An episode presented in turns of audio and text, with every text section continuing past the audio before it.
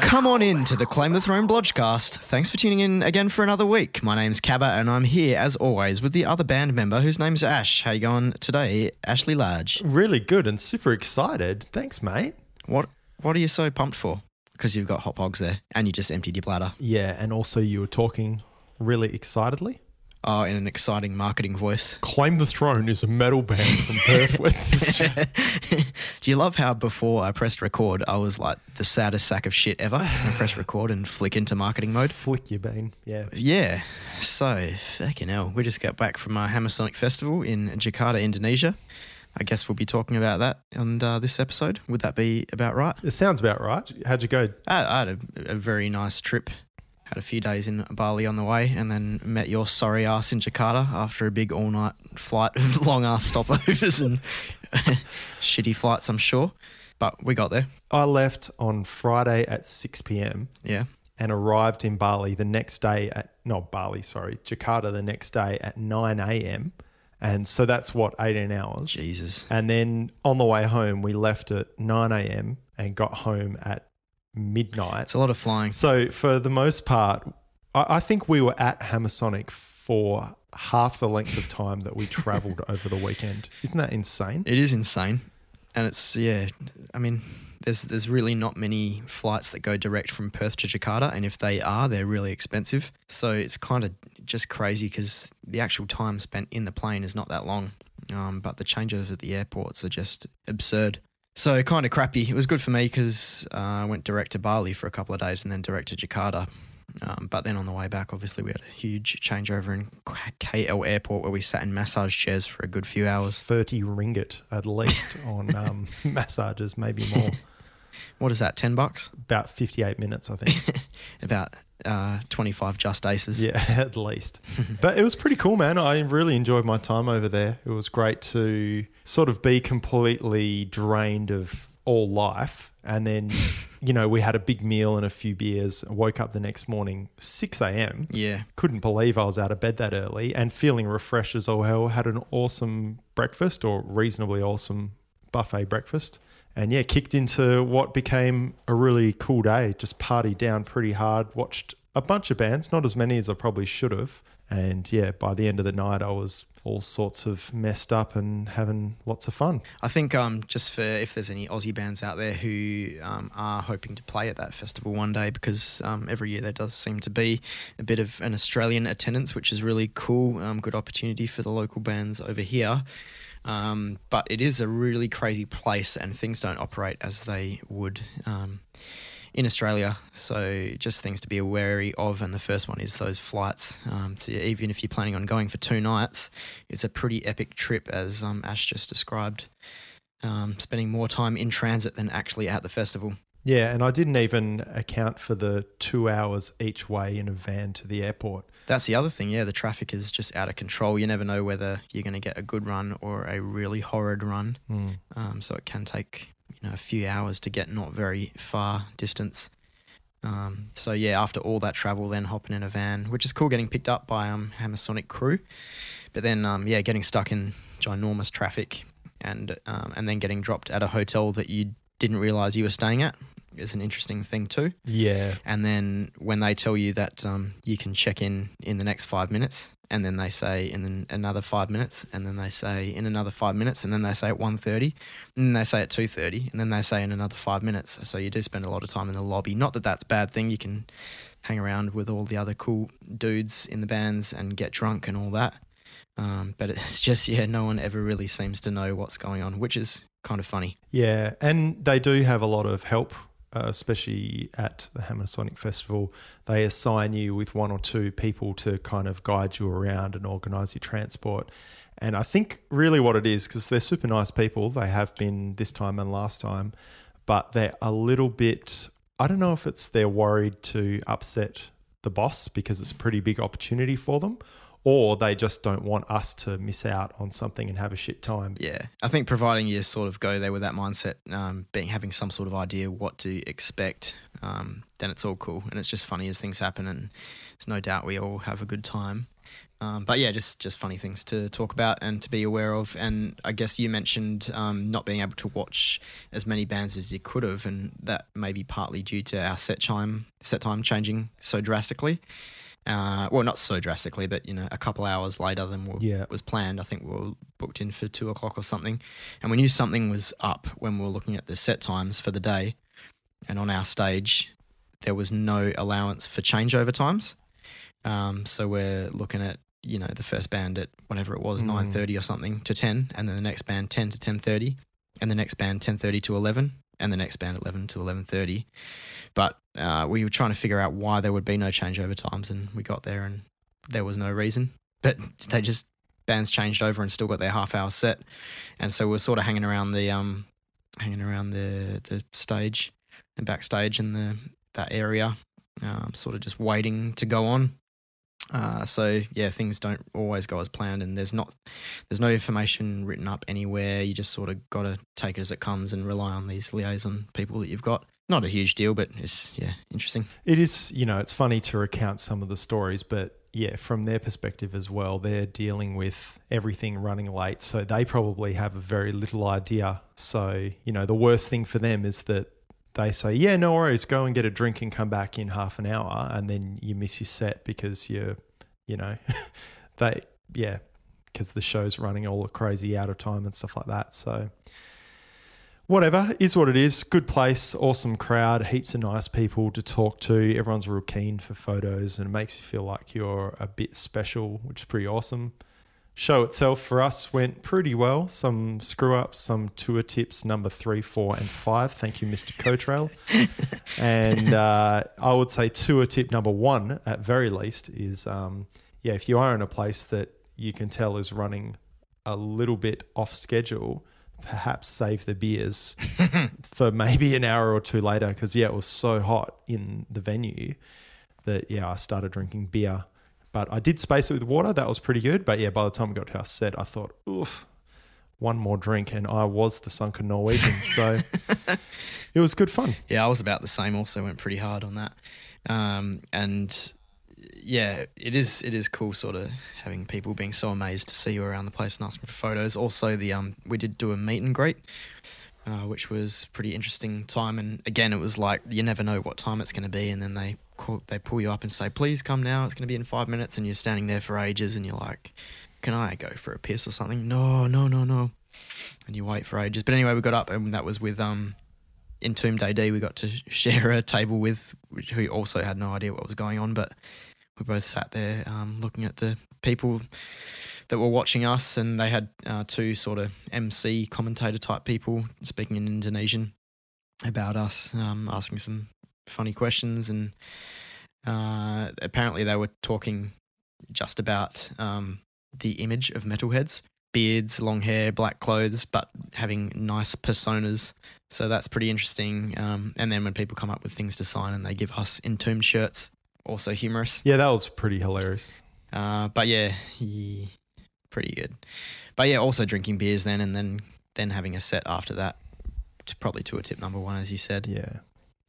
But it was a pretty huge stage. We got to play on the indoor stage, which turned out to be really cool. It had aircon in there, away from the heat and away from the rain. People still smoked durries in there, but it was a really cool room. I was sort of expecting like an outdoor sort of tent sort of thing, or the indoor stage would be, but it was like literally a building, like a convention centre sort of stage. That was really cool. But yeah, I thought our set went pretty good. We've definitely had worse. Luckily, we played a bunch of new songs, so no one would notice when we screw up. I can't wait to tell you what the issue with my guitar was. Oh, can you tell me? In the last song, because I've just bought this new, whole new rig, because I've had a lot of issues with my Kemper rig, which you would have heard about if you listened to every episode. But I've got a Hughes & Kettner Tube Man, which is like a small foot switch that you have in front of you as you play, but it's got a tube in it, and I was running that through a power amp and through the Marshall cabs on stage, and it was really good. I was really happy with that. All was going well. The last song, it just stopped working, and I thought maybe a tube blew, or I just had no idea. It was just a typical thing, but I just had to play around with it an hour ago, and saw that the lead I was using had completely snapped. So it was my guitar lead the whole time. Oh, Christ. But I don't know how that just happens after, you know, with one song to go, it just sort of snaps. And I'd warmed up with that lead as well, and I was tuning my guitar with it, and it was all working fine. So I don't know if that's even a tour tip, but that's what it was. Sorry, is that the lead from your guitar to the pedal? Exactly, yep. Yep. So was it like down near your strap probably, where you do loop it around a bit maybe? Yep, exactly. Oh, geez, man. I didn't even think to try that one because that lead had been fine, but I was trying to unplug because I had a Metal Zone and a tuner and stuff running through it as well. So I was unplugging all that and then just running direct into the Hughes and Kettner, and that didn't solve my problem, but it turns out it was the lead to my guitar. Yeah, that's a funny one. And it was with all of 30 seconds to go of the set, so it didn't really make that much of an impact. It probably sort of killed our impact for the closing of our set, but didn't, you know, it wasn't that bad in the scheme of things. Not like anyone would write home about it, except for you and me on this podcast. So the tour rig really did work out. It did, yeah. So I'm pretty confident for the next time we play now. Worked really well. Had that Metal Zone for a bit of a boost and gain, and that kept me pretty happy. Easy to switch between clean and distortion. So I was stoked, and I'll be pretty happy using something like that going forward. Yeah, so just to clear it up for all the listeners out there, that tube band is basically, you could call it a preamp pedal maybe. It's like 3-channel, has clean, overdrive and high gain / boost, and on 3 different switches. It's got a tube or a couple of tubes, I don't know, in it. Yeah, it's just a conventional pedal, but it's designed for people who are recording at home to plug straight into their interfaces because it doesn't have a power amp. So yeah, Cabba was running that into his, is it a 44 Magnum, that little pedal you got? And yeah, straight into a cab. But yeah, I thought it was a really cool idea, and I thought it actually sounded like quite good. And it's an idea that was sort of born out of me and Cabba watching The Freak on a Leg at Jethro Tull, whose guitarist was using a stripped back version called the Hughes and Kettner Tube Factor into a Fender amp, and it was this like pretty crushing distortion with heaps of saturation. Yeah, I mentioned it to Cabba, and next thing he fucking buys one, and I'm like, oh man, I've never actually used one, so...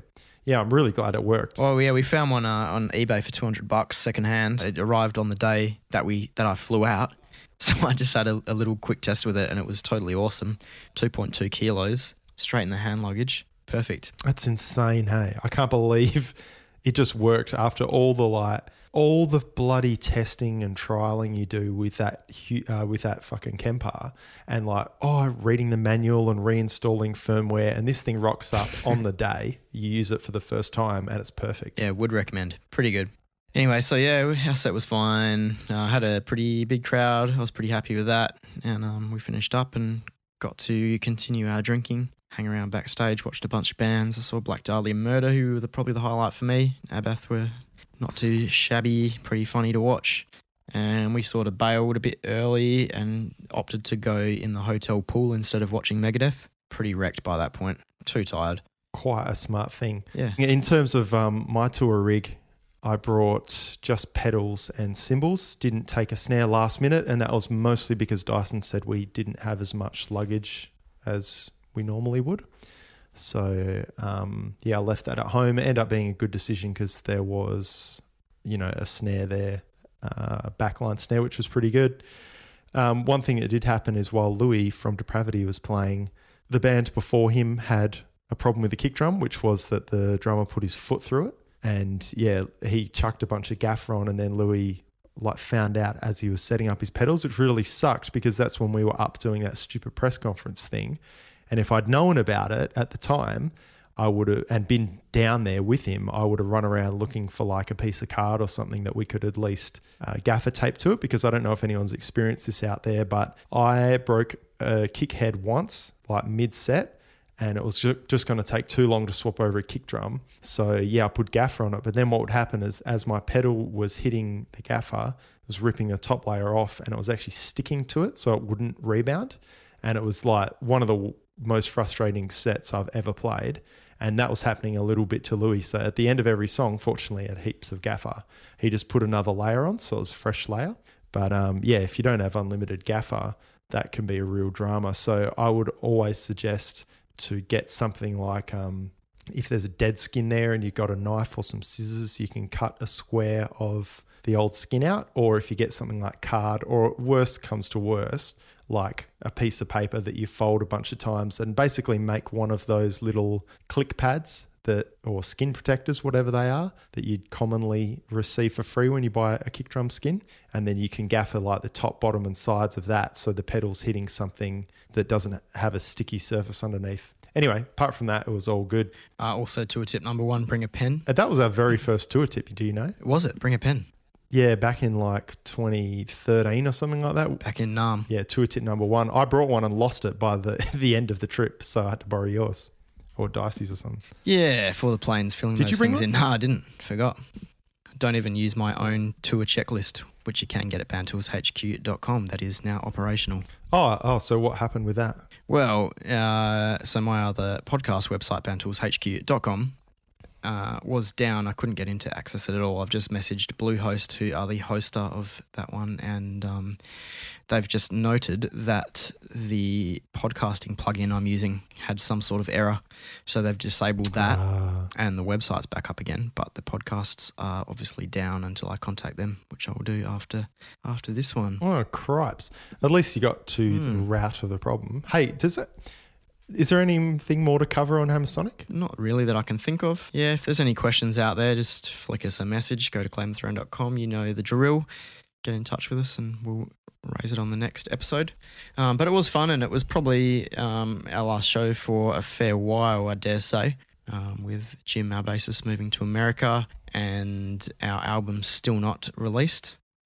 Therefore, yeah, that was kind of cool to go out on a bang, I guess, for a little while we do what we do behind the scenes. So speaking of the Band Tools podcast, which I think is an amazing resource for all people in bands, I've been thinking a little bit more over, I guess, just talking to you for the last few years on this shitty podcast, and now listening to your thing about like self-management and DIY and stuff.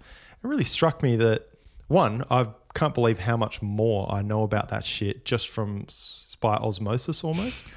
Hearing you talk about all this shit, it's not really my interest, but it's just become something I know now inherently, which is pretty crazy. But yeah, it also got me thinking, like, if I was a band not Claim the Throne, who is run by Cabba, but if I was a new band, what would I do? And I was chatting to a guy who I've been doing some mixing and stuff for, and he's asking me about the Prime Cuts label, which he didn't realize had actually stopped being a thing very recently. And he was like, oh no, where do I go to get a label? And it got me thinking, like, how much do we really need labels these days? Maybe not on a sort of a more international level, but if it's your first release or something like that, I reckon it's a pretty cool thing that just by yourself you can sort out your own online distro through Bandcamp. Also the streaming thing with Spotify and Apple Music, just by going through CD Baby or something similar. And then, yeah, you can pay someone to do your promo, pay someone like Cabba to review your social media footprint and your website and all that, and give you some tips. And basically you can do the job of a label all from your house on your internet, which I think is a pretty awesome thing. No, it is. And I think it's pretty amazing for the same reason, which is why I do that podcast basically as well. But I mean, yeah, we've chatted about this before, but I think it always depends on your goals as a new band. You know, if you're happy just getting your music out to as many people as you can, and you're planning on sort of building yourself over a few years, then there's no need to sort of hunt down a record label or a distro sort of straight away, unless you really have no idea what you're doing on the internet. But, you know, if you can just spend a few hours each week trying to learn a couple of different tools, you know, like your Bandcamp, Spotify, website, email, Facebook, all that stuff. If you can do all that, then, you know, there's no reason why you can't, you know, really maximize the amount of people that you can get your music out to, and sort of start building a name for yourself. And then when you're ready, you know, if you want to be doing more touring, or you really have higher goals to get your music out to on a really high global scale, then sure, that's when you'd start looking at labels or distro that can get you further than you could do yourself.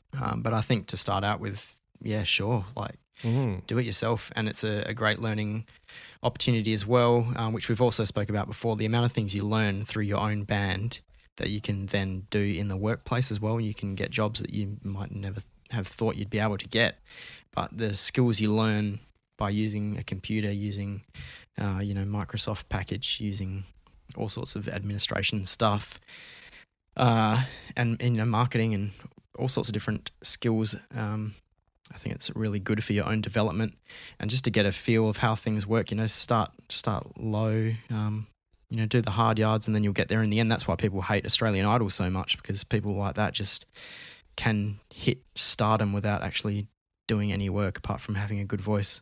Yeah, don't know where I'm going with that really, but it leads me to a point of the next episode of Bantools HQ, which is not recorded yet. Riddle me this, Largy. What do you think is more valuable for selling an album, $10 or an email address? Well, I feel like you're a cunning trickster, and I reckon the real answer is probably an email address because, and I'll tell you why, I've bought a plug-in when I mixed our album in fucking October last year called JST Clip, and it's based on a plug-in called G-Clip, as far as I'm aware, that used to be out for Windows years ago, and now that guy's moved to Mac and he's got a plug-in company, so we made one. Anyway, long story short, I needed that plug-in, bought it, and ever since I bought that fucking plug-in, which was very cheap, I think I got it on a deal, he keeps... No, I don't even feel hassled by it, but I get so much marketing emails from him that are kind of unique and cut through, and every, you know, it might be giving me a tip one week, it might be... telling me about a new product that don't buy it, just check it out, or have you ever thought about using something like this? Well, we've got something available, you don't have to buy it, whatever. And I don't know, I actually kind of enjoy reading that kind of stuff, and it did lead me to finding out about a new course that some guy started doing. I didn't particularly enjoy it, but then I got a free plug-in from this guy, and anyway, long fucking rambling ass story short, I think, yeah, maybe it is an email, because for him, I think I'll be another customer down the track if I ever need something, because I learn more about him every time, and I kind of appreciate him now, which is pretty interesting. Awesome. Interesting. It's a tough one because, you know, you put so much hard work into getting your album done, and you spend so much money on recording and gear and the time taken to put it all together. It's sort of hard to give it away for $0. But you know, that's what we've spoke about with Bandcamp in the past, how it's cool that you can sell something for $0, but the person getting it can also can choose to pay you more. And so you might sell a bunch for $0, but then you might sell one for $50, which you wouldn't normally sell that much. So it might even out in the end. But the hope is that people might buy merch or come to your gig with that money, which doesn't always happen in reality, but that's the theory. But I've been thinking about it a lot lately, because we're sort of in this position where we've got this album coming out and we're holding off because we're trying to get a label, because that's just sort of aligns with what we're trying to do at the moment. But if that didn't happen, how would we do it? You know, do we just do the normal thing and get a physical CD and just release it on every single possible online platform that's available? Or do we be quite strategic about it? And I stumbled across this tool called Noise Trade. And the whole concept of that website is that you sell your album on there, but instead of charging money, you're charging an email address and a postcode. So you find out where your fans are from, so you know where to tour, and you get an email address so that you can you keep in touch with that person and promote to them directly as opposed to through social media. So it's interesting, and I think as a really young band, if you're not too concerned about making money, if you're not expecting to sell too many copies of your album, you know, maybe you're not expecting to sell any more than, say, 50 CDs, then, you know, what's you know, a few $100s when you can get, you know, 20 to 50 email addresses of fans that you can keep in touch with, tell them about your future projects, and then make a bit of money in the future, build a bit of rapport with them that way, advertise your gigs and your other merch and stuff like that, try and get money that way. So it's a kind of a crazy concept of giving shit away, which, yeah, seems to be where the future of music is going with streaming and everything as well, getting, you know, half a cent for each stream on Spotify. Any thoughts on that shit? That is quite interesting, man. It leads me to think about something. I remember when I was in a band years and years ago, and we had a CD single. It was like a song and two B-sides. And like, it was, the camps were split. It was like two of us were saying, let's just give it away because who the fuck is going to buy this shit? And the other two were like, no, man, it cost us $2,000 to do this whole recording. And yeah, it's like, well, are we ever going to recoup that $2,000? And in the scheme of things, between five guys, that's, I can't do the maths, $400 or something. Yeah, about 400 sounds right. Why would we care about $400? So I can tell you right now, I spend $400 every couple of months or so on utter shit. Yeah, maybe it is just worth doing something, especially if you can follow it up with some strategic marketing. And also, you know, that opens up maybe potential tour areas or whatever. And if those people were interested enough to check your album out and they think you're cool, then maybe they might, like me with this other guy, welcome some emails from you as well. So yeah, pretty interesting. Yeah, I think it's interesting, and I have no idea what position to take on it really, but I don't know, it's an interesting thought. And I mean, even 10 years ago, people, like you said, you'd give your music away for free. Some people would be out after gigs giving out free copies of their demo album, sort of thing, you know, just a slipcase of 10 songs for nothing in the hope that you would come to their next gig and buy a t-shirt and, you know, pay entry and get money from you that way, and hope to build fans who, you know, they might not have found out about you otherwise. They wouldn't be willing to pay for the money out front, but if it's free, they'll give it a shot. Yeah, and you can look at it in a number of ways, like, and you can obviously do that for anything in the world. You can kind of justify your reasoning, but yeah, if by giving away your album for free that you'd normally charge $10 for, which is crazy to talk about us selling albums for $10, because even back in the day, being an indie artist, you'd still charge $20 for them. And like $15 was going too cheap. So yeah, you could charge $10, or you could give them an email, and then if they come to your show one day because they've heard about it, then maybe that's where you get your $10 off them. In your idea, you'd only sell it exclusively on this noise trade or whatever. Possibly, depending what your strategy was. I've got a few cool ideas that you can listen to on the Bantools podcast on the next episode, which I won't go into now. But yeah, that's sort of what I'm saying. You'd put it maybe on there instead of a Bandcamp, for example, where in Bandcamp you might be able to sell the digital album for $10 and they take a 20% cut or whatever it is. But yeah, you generally don't get the data on the person making the purchase, although perhaps you do on Bandcamp. Because they generally buy through PayPal and you get an email like that, but they're not sort of technically signing up for your mailing list. But on something like Spotify, you might get shitloads of streams, but you don't know who is streaming it and where and why. So, sorry, back to your question. I would think that, yeah, this would be a sole release, at least to start with. Great idea. I think that's very interesting, and it's definitely something to consider. It does seem a touch like you could get emails another way, like, you know, have a prompt that goes out, sign up for our MailChimp, or thanks for purchasing via Bandcamp. So you maybe could weasel that in. But yeah, giving away music's a real funny thing. It's good to get something in return. Absolutely. If it's not going to be money. But I was doing this little thought experiment last week about Metallica, and think about the bands that you've heard complain about, like especially the Napster generation and piracy, and how bands aren't getting money and music's a free commodity these days. And I think of Metallica. I've heard an interview with Cradle of Filth a few years ago, him really strongly against streaming and all that kind of stuff. That was one of the guitarists, I think, and a few other big bands. And these are bands who sold in excess of 500,000 copies, and in Metallica's case, you know, tens of millions of copies. And I kind of got thinking, like, if you had tens of millions of streams at $0.50, you'd probably be walking away with quite a lot of money.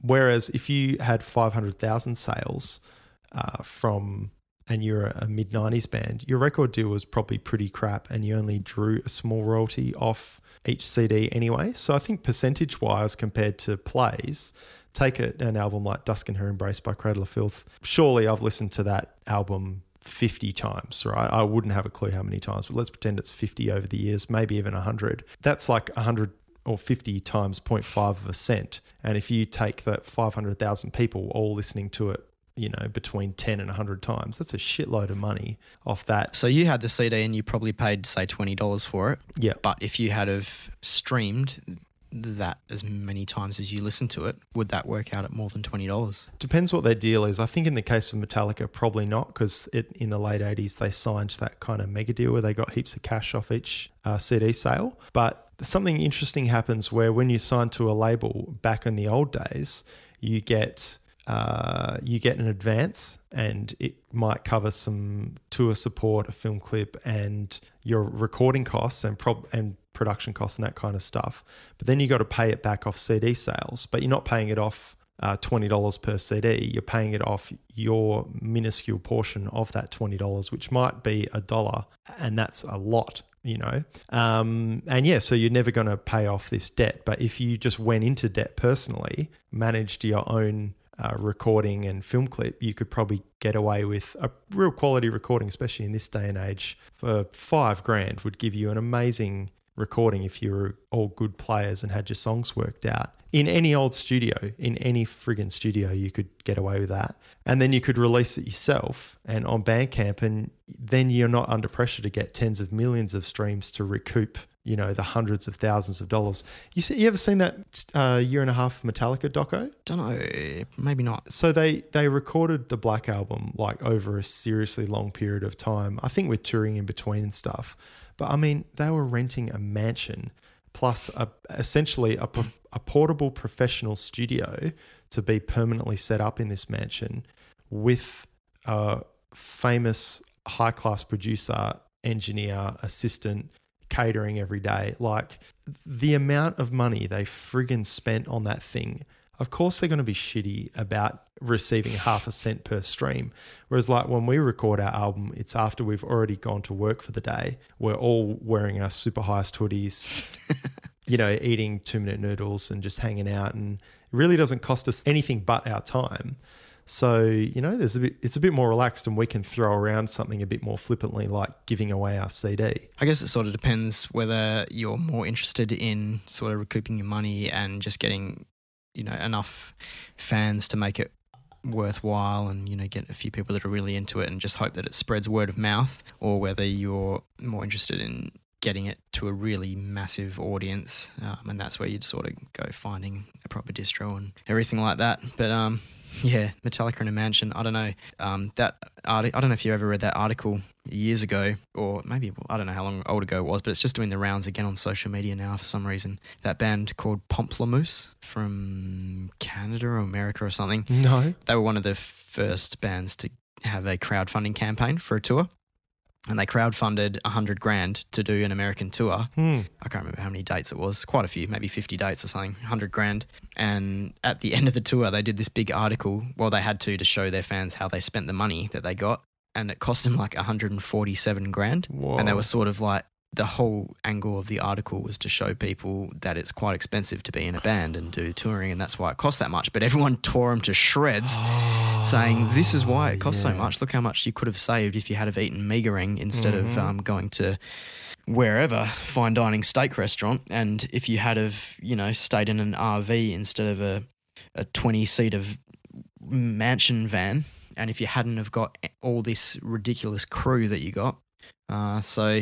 yeah, interesting. I mean, we've had that conversation about other bands as well who've done that and then complain about how expensive touring is, but it doesn't have to be that expensive. Yeah, no, Nea Blevascaras don't need a semi-trailer to drive around in. No, Thaitis Murder definitely don't need that many pairs of shoes. But Yeah. I'm not really sure about that one. I didn't read it. But yeah, I've seen heaps of stuff, and you just do wonder, like, I always think like, oh, wow, when we have the band pay for, let's say, Hungry Jack's, you know, I'm like, oh my God. It's a big deal, yeah. Is this on the band? Because, yeah, we've always just put in our own money on tour because, yeah, we're trying to, you know, the band's money's the band's money, not ours.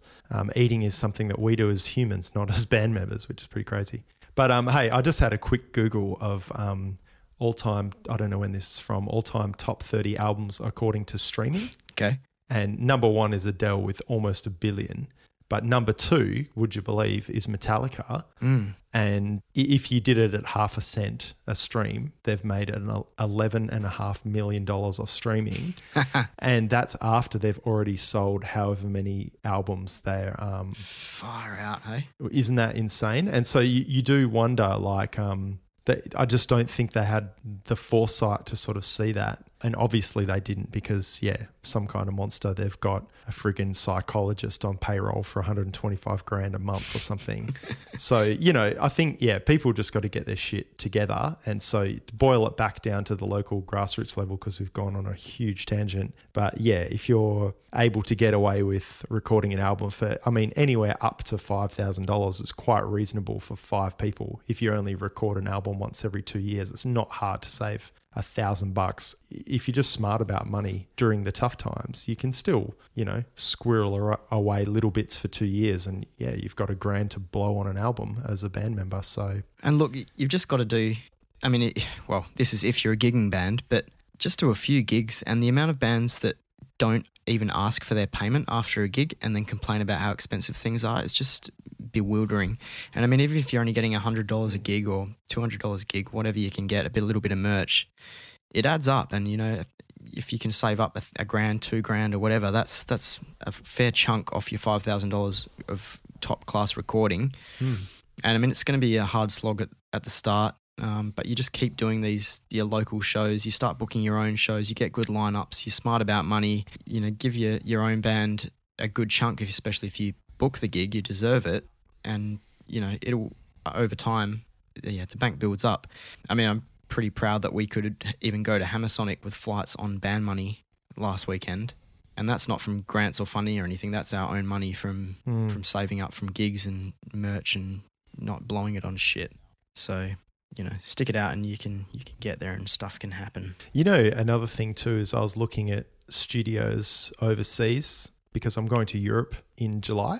And one of the things on my list of things to do is to just, you know, track a song or something like that in a studio in another country. And yeah, I was looking at prices and it kind of struck me that, you know, these studios that are favorite bands, especially in this underground metal world, in Europe are like roughly the same price for those engineers and studios as the equivalent guys are in Perth. Makes total sense, right? And so, yeah, like it's pretty feasible to think if you're in a band, you know, like Moonsorrow or something like that, you could make an album that sounds really cool that people in Australia love on that same budget. Because to go back to our album that is unreleased, we recorded drums in an actual studio, which was Studio Underground. And I believe the like general day rate for a dry hire is like $450-ish or something like that, or maybe it was slightly less. I can't really remember. Let's say it was $400, and then engineer Al was roughly $200. So you're talking $600 a day, and we did that for 3 days